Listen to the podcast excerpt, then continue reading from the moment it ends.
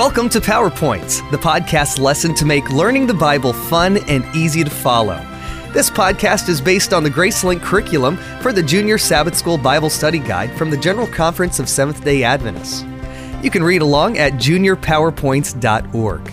There, you can also download and subscribe to these podcasts under Resources or on iTunes.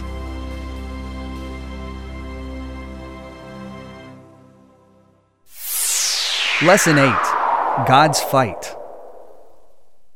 Has anyone ever poked fun at you for doing what was right or tried to force you to stop doing it? Have you ever felt discouraged and wanted to give up? That is just how some of the Jews and Nehemiah felt when they were rebuilding the wall around Jerusalem. Read on to discover what happened. 30th day, Av, year 20. Sanballat is furious. Today, he went to the city roaring, What are those Jews doing? Will they build their wall back up? Will they offer sacrifices? Will they finish in a day? Can they bring the stones back to life from those heaps of rubble, burned as they are? Then Tobiah started saying that even a fox could climb up and break down the wall. I couldn't let this pass. I prayed loud enough for them to hear me. Hear us, God, for we are despised. Turn their insults back on themselves. Give them over as plunder in a land of captivity.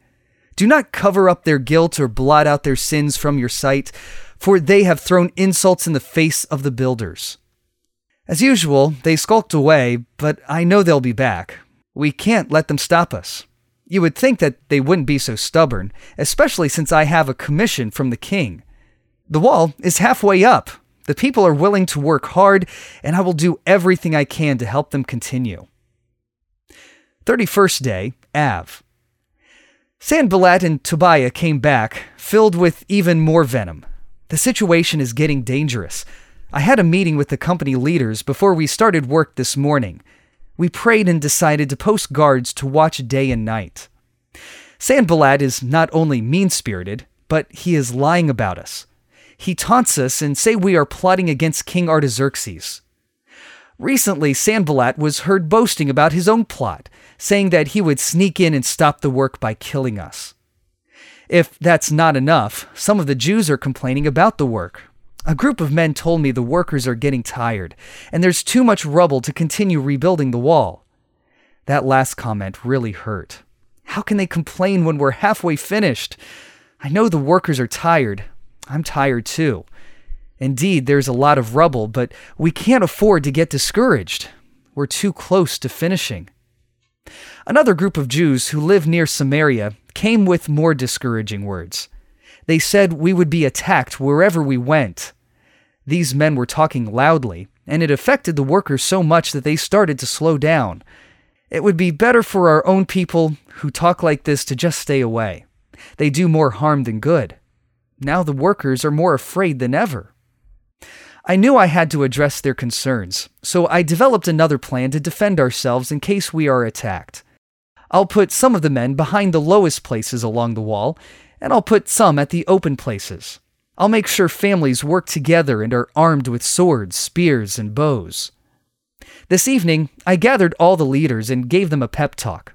I told them not to be afraid of Sanballat and Tobiah. I reminded them how great and awesome is the Lord then I encouraged them to fight to protect their sons and daughters, their wives, and their homes. A few days later, the news about our preparing to defend ourselves got back to Sanballat, but we didn't care. We all returned to work on the wall. Of course, now only half of the men can work, the other half guard the workers. Still, those who carry materials do it with one hand on their weapons. The builders wear their swords. I arranged for a trumpeter to be with me at all times. Since we are so far apart on the wall, I told the workers that if they hear the sound of the trumpet, they are to come to me immediately and trust that God will fight for us. A workday. It is hard to keep track of what day it is. We are working from sunrise till the stars come out. We stay up nights guarding the wall. It seems we never take off our clothes or weapons.